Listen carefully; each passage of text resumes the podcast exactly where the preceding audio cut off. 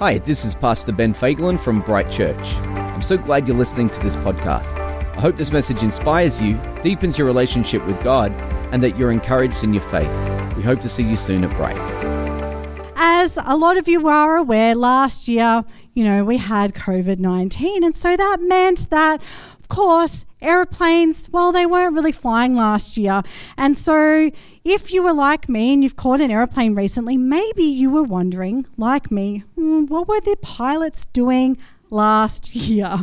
And so I was faced with this, you know, real thought as I was on an airplane and I was, you know, obviously sitting in this aircraft and the pilot was in the plane. I'm thinking to myself, oh my goodness, I really hope that this person knows what they are doing, that they still remember how to take off, um, fly the airplane to the destination, and be able to land this thing safely at the other end without crashing along the way. So, what you don't know though is that I had a lady who was sitting in the seat next to me who was also having a very similar thought.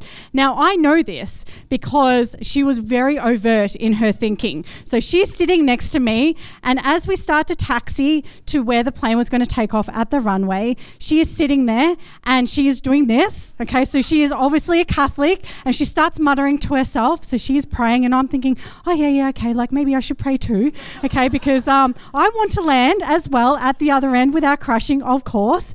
Um, but it wasn't until we start actually hurtling to, down the runway to take off that she does something unexpected. She is sitting in her seat and praying still, and she does this against the seat in front of her in the brace position. And I was like, oh my goodness, I don't think I've ever seen anyone do this before in my whole entire life. So, in the brace position, we take off, fine, okay, we're all right get to um, the point where we are starting to come into land, and she does the same routine. She does cross, starts praying, brace position, and thankfully we all land. And I was thinking to myself, oh my gosh, does she know something that I don't know? Turns out she did. Um, I found out after we'd landed safely and everything, that um, in fact the destination that we were going to had a very, very short runway, and only certain pilots are actually la- licensed to land at this particular runway. And it kind of got me thinking, you know, sometimes situations are out of our hands. Okay, I couldn't fly that plane myself, and thank goodness because I don't know how to fly planes.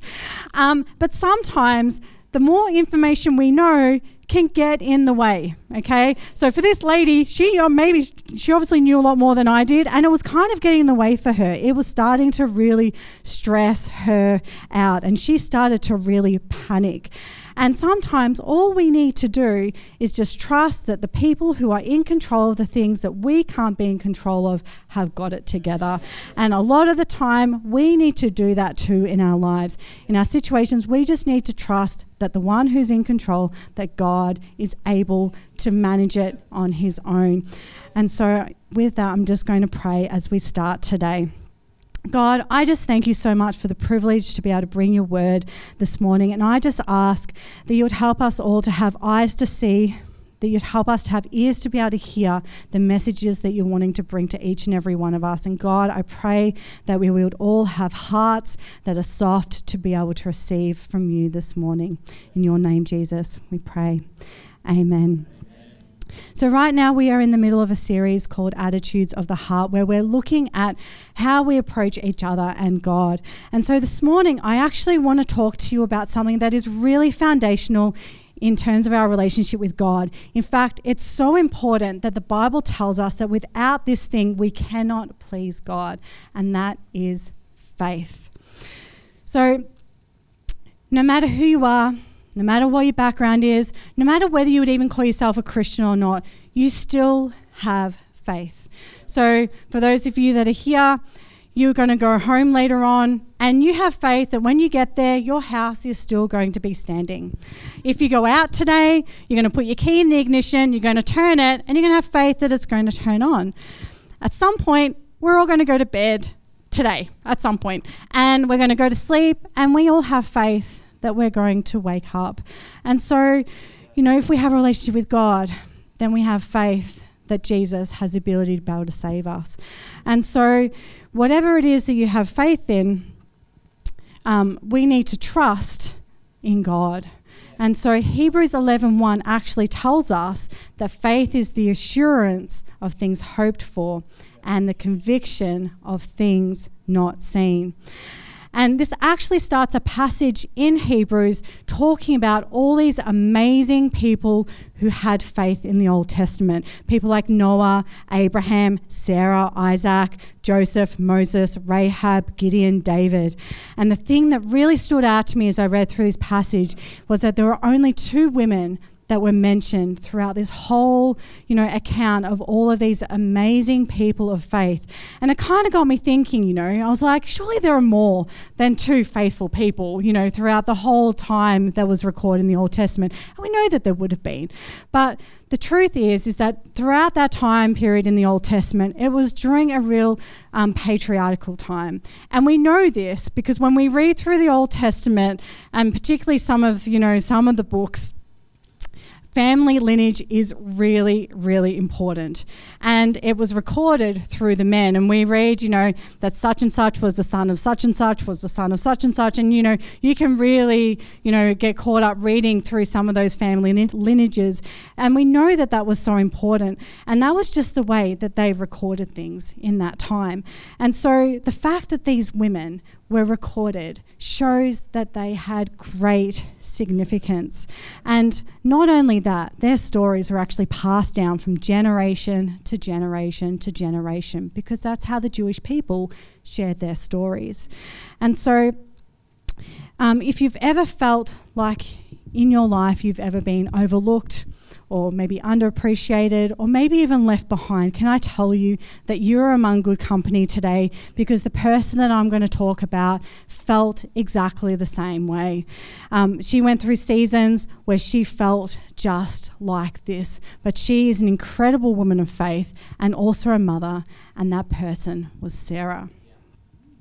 And so Abraham is often the one who is accredited with being called the father of nations. But we can't overlook the fact that he had a problem with this, right? He could not produce children himself. He required a female to do that. And so, of course, he had a wife who did that for him, and her name was Sarah.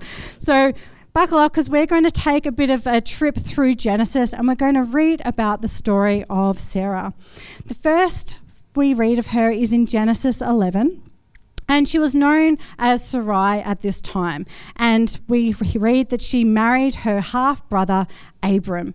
And the first we read of her is in Genesis 13. It says that she was barren and she had no child. Now, just think about that for a moment. Imagine if the first thing that someone ever found out about you was that you were barren and that you had no children.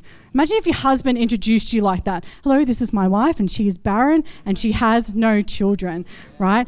But as we come to realize as we read through Genesis, this was very significant in her life. Um, so, as a family, they all traveled with their father. Okay, they both shared the same father from Ur on their way to Canaan, but they didn't quite make it there. They settled in a place called Haran until their father Terah died. After his death was when God first spoke to Abram. And we read this in Genesis 12, verses 1 to 3. It says, Now the Lord said to Abram, Go from your country and your kindred and your father's house to the land that I will show you. And I will make of you a great nation, and I will bless you and make your name great, so that you will be a blessing. I will bless those who bless you, and him who dishonors you I will curse, and in you all the families of the earth shall be blessed. And with that, we are told that they left and they headed on to Canaan.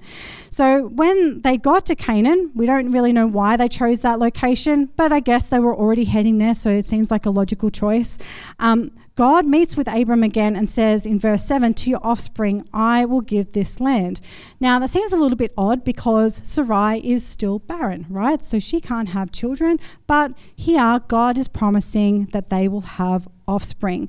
In order to um, remember and honor God, Abram builds an altar here at this point, and they decided that they're going to continue to walk on until they reach a place called the Negeb. Now, this is written in a very short sentence, but what you need to know is that that was actually a journey of over 735 kilometers. Okay, don't know about you, I would not be choosing to walk 735 kilometers. Um, but what happened is when they got there, um, there was quite a famine in the land. And so they were like, oh gosh, there's a famine in the land. Let's go to a land that is really plentiful. So they decided to walk an extra over 450 kilometers to go to Egypt. So it must have been pretty good there, guys, to walk 450 kilometers. Once again, would not be walking that far. So when they get to Egypt, Pharaoh looks at Sarai and goes, oh, she's really beautiful. I'm going to take her as my wife. Now, before you get too too upset with Pharaoh, uh, Abram told her to tell Pharaoh that they were brother and sister. Not a lie, it was true, right? So um, Pharaoh suddenly all these bad things start happening to him and his household, all these plagues start coming upon them. He goes, What is going on here? Realizes, in fact, they were married. And he goes, Okay, I'm going to send you guys away because you were married. And God keeping his promises from Genesis 12:1, sending curses upon people that cursed them. Um, Pharaoh goes, Okay, I'm going to send you away, livestock, silver, and gold, and off they go. So they head back to Canaan, okay, back to where they had come from, all right? Really, really big circles. So now they've walked a really, really long way. So while in Canaan, God speaks to Abram again, and now this is the third promise. In Genesis 13, 16 to 17, he says, I will make your offspring as the dust of the earth, so that if one can count the dust of the earth, your offspring can also be counted. Arise and walk through the length and breadth of the land, for I will give it to you. So now, obviously, we know they've walked and walked a really, really long way. And not only have they been through a lot, um, but God has spoken to them many, many times about offspring and promises of land. And Abram is starting to question okay, my wife she is still barren, hasn't given me a child, but I have some other relatives with me. Perhaps one of them is going to be an heir. So he questions God and says, Will Eliezer, my nephew, become my heir? And God responds, um, saying that he's going to have his own heir in Genesis 15 4 to 5 and says, This man, referring to Eliezer, shall not be your heir, your very own son shall be your heir. Look to the heaven and number the stars, if you're able to number them, so shall your offspring be. And so, after this point, we see that God makes a covenant with Abram. It's the first time we see this happen. And it's done with some animals, once again, the first time that this type of covenant is done. And it's a really significant moment. You can read about it if you'd like through Genesis. But after 10 years in Canaan, Sarai still had no child. And she thinks, okay, well, I don't have a child, so I'm going to find another way to solve my problem. So she has a handmaiden and she says to Abram, okay, I want you to go into my handmaiden. Once again, socially acceptable to have a child through your handmaiden. And Abram goes, all right, sounds like a pretty good idea. Um, she conceives and has a child called Ishmael. Um, Ishmael turns out was not to be the heir that God had promised them. So Sarai, you know, Abram, their plan had failed. The next we read about them is not until 14 years later, and God shows up and speaks to Abram again in Genesis 17, and he reiterates all of the promises that he's made to him in the past of land, of nations, of kings that are going to come out from them, of everlasting possession of the promised land of Canaan. And Abraham or Abram, sorry, has something really special done here in that his name is changed from Abram to Abraham. And this is very significant. And God goes, Look, in order to seal this promise that I have made with you, um, I'm really serious. I think you should go and circumcise yourself and all of the men that are with you. And Abraham goes, All right, I reckon this sounds like a pretty good idea. So off he goes and circumcises himself and all the men that are with him. Um, but it doesn't end just there. We see something that is never recorded anywhere else in the Bible, and God changes Sarai's name from Sarai to Sarah. And she's the only female in the Bible anywhere to have her name changed. And so at this point as well, that God promises them a son. And he doesn't just promise them a son, he tells them that his name will be Isaac. So, up until this point, every single promise that has been given has been given directly to Abraham or Abram. And in Genesis 18, we actually see God speak to Sarah. So, paint the scene for you. We have three men that appear. Um, they're actually not necessarily men. One of them is God, and two of them are angels. And they meet Abram outside their house, which is actually really just a tent. And uh, Abraham, in wanting to really honor his guests, he rushes around to prepare a meal for them. Now, I know some of you really like to prepare um, a lot of food when you have guests because you don't want anyone to go home hungry. But Abraham, he kills a calf. He goes to get 21 liters of flour to prepare cakes. And I'm telling you, none of you prepare a meal like Abraham does. Like there is preparing enough food, and then there is Abraham's level. That is overkill in terms of preparing a meal. So after they realize that Sarah is inside the tent, that they're sitting outside to have a meal, God goes, Okay, Abraham, I want to have a conversation with you. And this is what they talk about. Genesis 18 10 to 15. The Lord said to Abraham, I will surely return to you about this time next year, and Sarah, your wife, shall have a son. And Sarah was listening at the tent door behind him. Now, Abraham and Sarah were old, advanced in years. We already know that. The way of the women had ceased with Sarah. So Sarah laughed to herself, saying, After I'm worn out and the Lord is old, shall I have pleasure? The Lord said to Abraham, Why did Sarah laugh and say, Shall I indeed bear a child now that I'm old? Is anything too hard for the Lord? At the appointed time, I will return to you about this time next year, and Sarah shall have a son. But Sarah denied it, saying, I did not laugh, for she was afraid. And he said, being the Lord, No, but you did. and I love that part too. Um, Sarah conceived a son a year later, as promised. Um, they called him Isaac, and she was 90 years old at that point. And this was 25 years after the original promise was given. The last we read of Sarah is in Genesis 23 1, and it says that Sarah lived 127 years. These were the years of the life of Sarah. So, in summary, Abraham or Abram took Sarai as his wife, and after their father died, they decided to go traveling, all right, a lot. They walked a lot. They eventually settled in Canaan, and Abram um, spoke to God and God made lots and lots of promises about descendants, kings, um, being dust and stars, and we just know that they're going to have lots and lots and lots of descendants come from them. Uh, Sarai made a few mistakes. We know of Pharaoh and Hagar, they probably made other mistakes as well. Um, we know that both Abraham and Sarai had a bit of a name upgrade, they had their names changed as a sign of the promise. Um, God also asked Abram to circumcise every single male with them. After waiting 25 years, Isaac was born, and after 37 years, Sarah died. So it's safe to say that Sarah's life wasn't always sunshine and roses. And at the first moment that we meet Sarai, it, we know that she is immediately placed in what we would call a cultural valley. For her, being barren and childless meant that the family lineage ended with her. Okay, with her and Abram, their family lineage wasn't going to continue. And we already know that that was so important in that time. And if she ended up being widowed, she would have had no way to have an income. And so, what do we do when we are faced with situations that look like they're hopeless?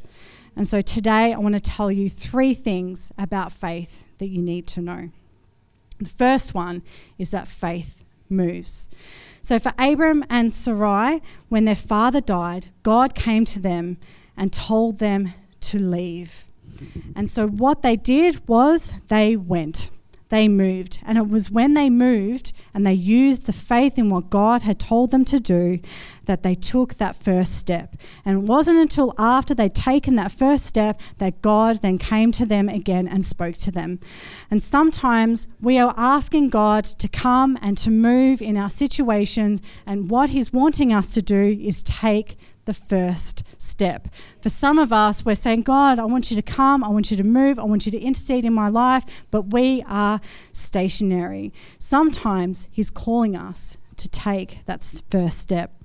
What if everything He has for you isn't where you are today, but where you can be tomorrow? I don't know if any of you have ever had a car that's broken down um, and you've tried to maneuver it out of the street. I've seen some people try to do this before, and it was pretty obvious that they hadn't released the brake. Right, so the car had stopped and they're trying to push it. The car is not going anywhere. Now, before you laugh too much, I have actually tried to reverse out of our driveway before without releasing the, hard, um, the handbrake. And I can tell you, I did get out there a little bit. And I think the thing that helped me was the fact that our driveway was declined a little bit. But uh, can I tell you that your car moves a lot easier when the handbrake is off? right? When the handbrake is released, your car, that, that thing can move a lot better. But you know, when the handbrake is off and the ignition is turned on, well, you know what? That car, that thing can get moving. And I think sometimes we're a little bit the same in our life. Some of us just need to release that handbrake, release a little bit of faith, and allow God to be able to move us. It's so much easier to move something that is already moving than to move something that is stationary. And so, you know, steps of faith can require us to move from what is comfortable and familiar to a place of unfamiliarity. And this is exactly what Abram and Sarai did. They had to move from their family and their kindred to a place that they had never been before. And so when God spoke and they had moved into their new location, they'd moved on to Canaan, it was then that they promised that they would have offspring in the land. God was saying to go, to take a step, to move. And this process of stepping out and God speaking was repeated over and over for them. And guess what? I think that's what God does with us too. I think He's saying, I want you to move. And then we take the step, and then God speaks. And He says, I want you to move again. So we take the step out. And then He speaks to us. He says, I want you to move again. So we take a step, and then He speaks to us. And it's when we take those steps that God speaks to us again. When we have faith, it causes us to move. First, Sarai followed. Right, God spoke to Abram and said to go, and Sarai followed. But it's somewhere along the journey she had to decide where her faith was herself. And, you know, some circumstances came along where she needed to make those choices. She had to question her own faith and whether she was going to follow God herself. And for her, this happened when they got down to Egypt. So Abraham, or Abram, sorry, was the one that said to Sarai, when we get down to Egypt, I want you to tell everyone that you are my sister because you are beautiful. And I am concerned that when they see how beautiful you are, they are going to kill me and take you anyway. At that point, she could have decided which way to go. It wasn't a lie that she was his sister, but let's face it, when we're weighing up the two, sister marriage, one of them is definitely weightier in terms of relationships. But she was an active participant in that decision. And when she chose to say that she was the sister, she was really saying that she didn't trust that God was going to protect them. Truth is that faith moves, but fear hinders. And fear held Sarai back in Egypt and hindered her decision making. We know eventually that they left blessed, that God blessed them, and then when they got back, you know, God continued to speak to them. But Sarai shows that she had doubt in his protection. And why is this so important? Why is this so important? Because if God really made the promise that they would have nations that would come from them, then wouldn't He protect them wherever they go? This led to what I believe to be one of the lowest point in Sarai's faith. That although that God had brought them out of Egypt and then made these amazing promises, she still had no solution for her barrenness. She still couldn't fulfill that promise that God was giving to Abram. And when we read in Genesis 16:2, it says, "And now Sarai said to Abram, behold, now the Lord has prevented me from bearing children. Go into my servant. It may be that I shall obtain children by her." And Abram listened to the voice of Sarai. You see, faith is a journey, and there are always low points. Perhaps that's where you are right now. But if you keep moving, the more you move, the more you'll grow. And that's point number two faith grows. we know that Sarah is commemorated in the Hall of Faithers when we read in Hebrews. And so somehow she ended moving from this very, very low point of faith, this point of faithlessness, this point of crisis, where she is saying to Abram, Go into my handmaiden Hagar. She moves from this point to somehow being commemorated in Hebrews. And the great news is if, the, if you find yourself in this position now where you're struggling in your faith, you don't know if God can come through for you. You don't know if He has the answers that you're seeking. You don't know if um, He can answer your prayers or if even He will. Sarai wondered this too. For Sarai, the clearer the promises were that they were given to Abram, the more clearly she started to see herself as a failure. You see, for them, it had been 10 years. 10 years that they'd been waiting for this promise of a child. She started to feel the humiliation of not producing the promise. We need to realize that there is a difference between what God promises us and when that happens. And sometimes we have to live with that tension of what God says and when those things happen. And when Sarai had no answer to her prayer, she came to the conclusion well, maybe I've fallen out of favor. Maybe that was one thing she thought. And how often do we ourselves draw conclusions when we have unanswered prayers from God, especially when we have no idea whether He's going to come through? How do we fill in those gaps? And this is exactly what happened to Sarai. She was maybe she was thinking, maybe God's not going to give me this child. Maybe the promise isn't for me. Maybe I'm no longer fit to be a mother. Maybe this has something to do with what happened when I was back in Egypt. Maybe I shouldn't have said that I was Abram's sister after all. What we do know is after every single year, her hope was starting to diminish. Every year, she no longer had that child that was the promise. And for her, the logical solution was okay, we have Hagar. And that seems odd to us but that was a socially acceptable way to have children in that day. So for her, she's going, all right, so 10 years, why don't you go into Hagar? Now, what maybe you don't realize that Sarai was really thinking about was that after 10 years in their culture, if you do not have a child, that is grounds for divorce. And so she's thinking in the back of her mind, Okay, it's been 10 years. So not only have I not produced the heir and the promise that God has been speaking to you about, but now I have the real problem because it's been 10 years. And I know that after 10 years, Abram can divorce me. And maybe the promise isn't really for me. Maybe the promise is for someone else. He can go get another wife. And so for her, she's going, All right, I'm going to solve this problem. I have Hagar. You can go into Hagar, and my, my problem is going to be solved. And so, just like Sarai, who in a moment of weakness and possible fear of divorce for her, tried to be her own savior and take the matter into her own hands. Any of us in a moment of weakness can try and do the same thing. We can try and make decisions without God. And, you know, the truth is, we all need God. The Bible is filled this is filled with people who tried to do things in their own strength, but then realized that they needed God, that they needed God to be able to do everything that He called them to do. We aren't designed to do life apart from Him.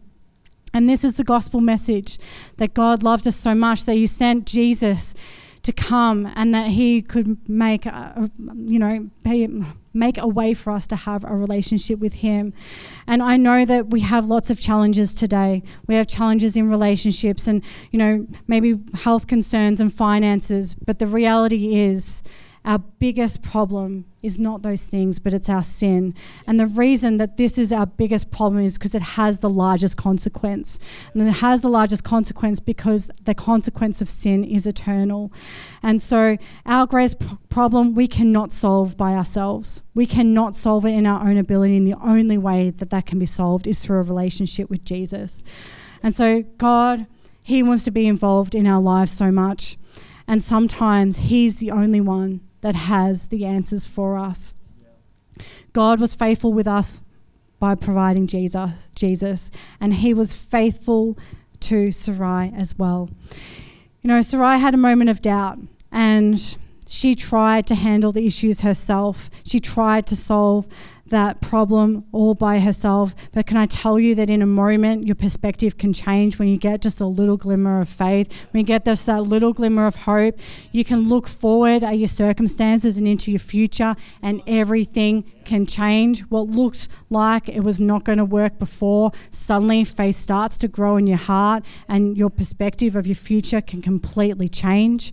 You know, for all the issues that our heart has, it is still the incubator of our faith. As we read through Genesis, we see that Sarai's doubt led to her trying to solve the problem herself.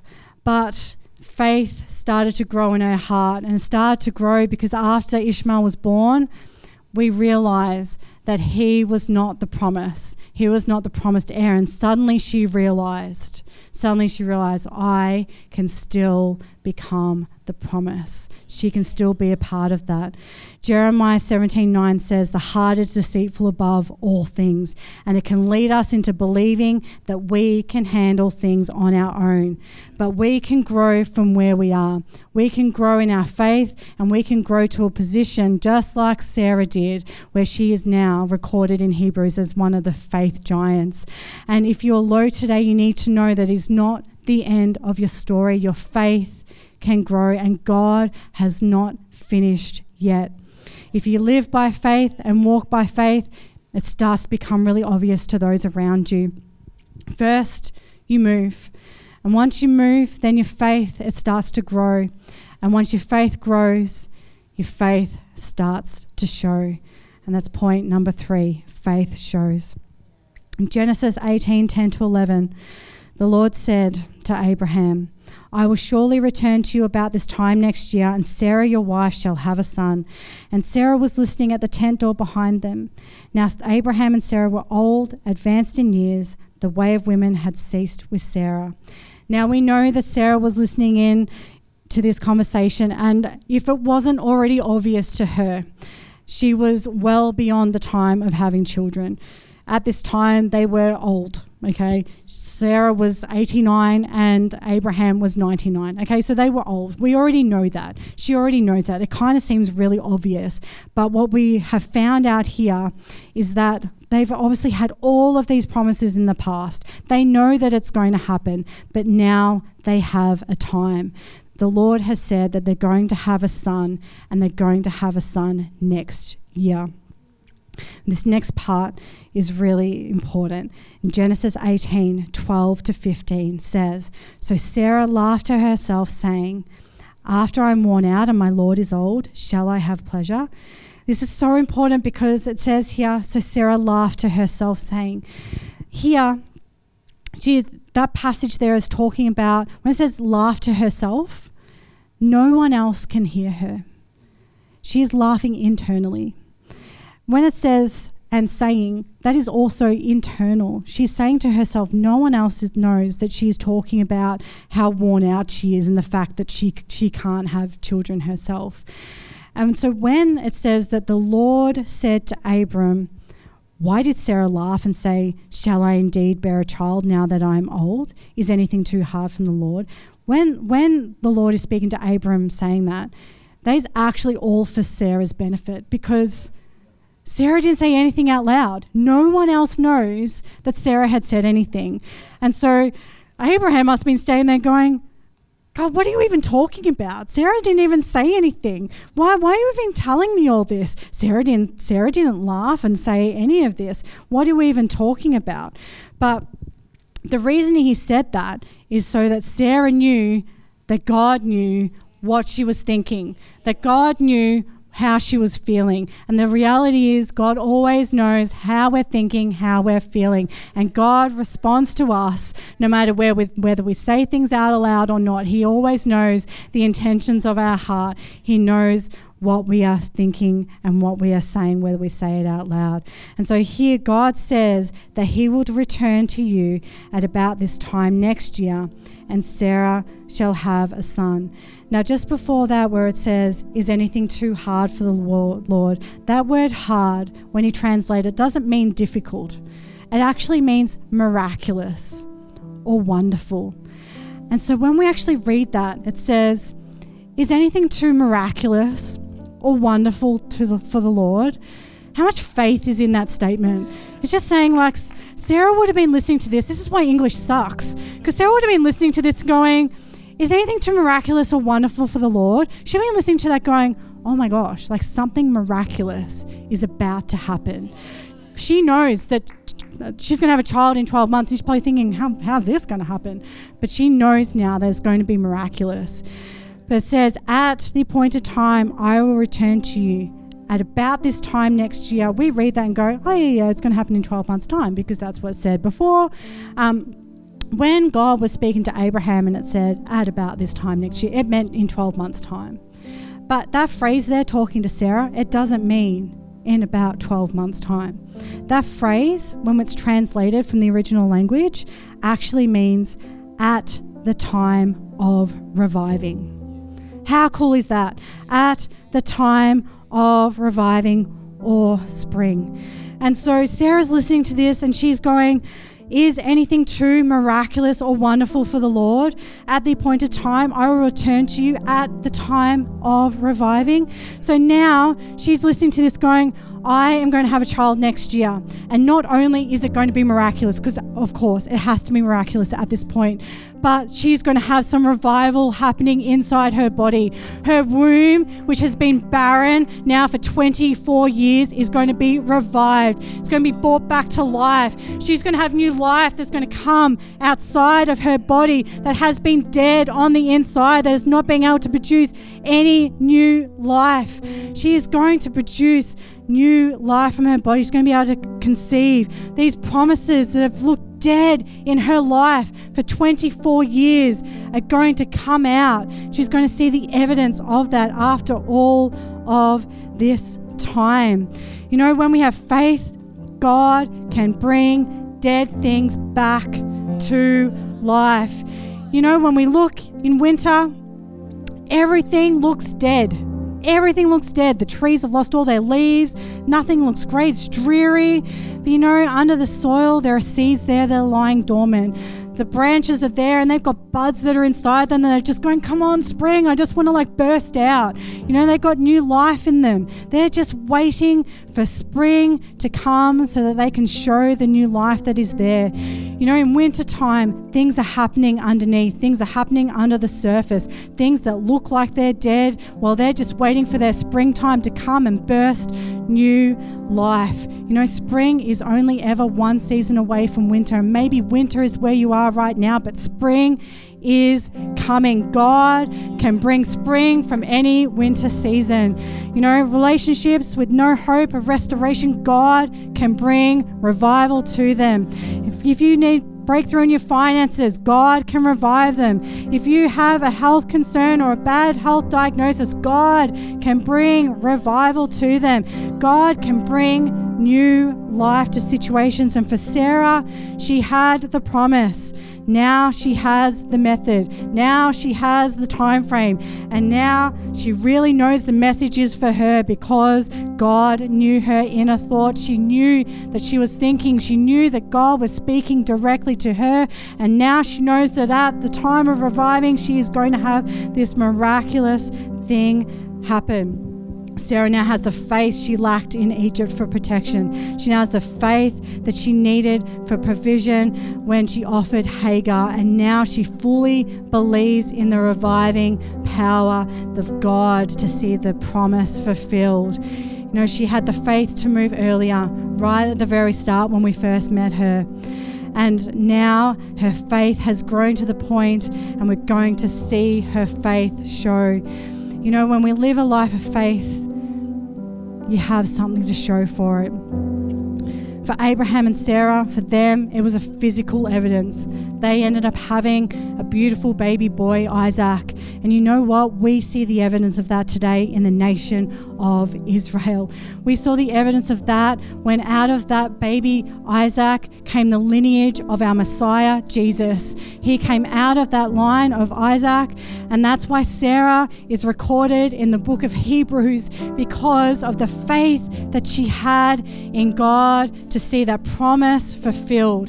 That is why she is there. Jesus came out of her lineage, and that is why it is so important for her to have had that faith in God. You know, faith moves, faith grows, and faith shows. And if you move, you'll grow. And if you grow, it'll show. You know, faith is a journey and it has ups and downs. It has low points and it has high points. But your low points, they're not a life sentence. You don't have to stay there. They really are just a starting point. You might start down here, but you know what? Faith can grow and you can grow and grow and grow and up to the point where you, just like Sarah, have a you know massive faith, You end up being a faith giant just like her.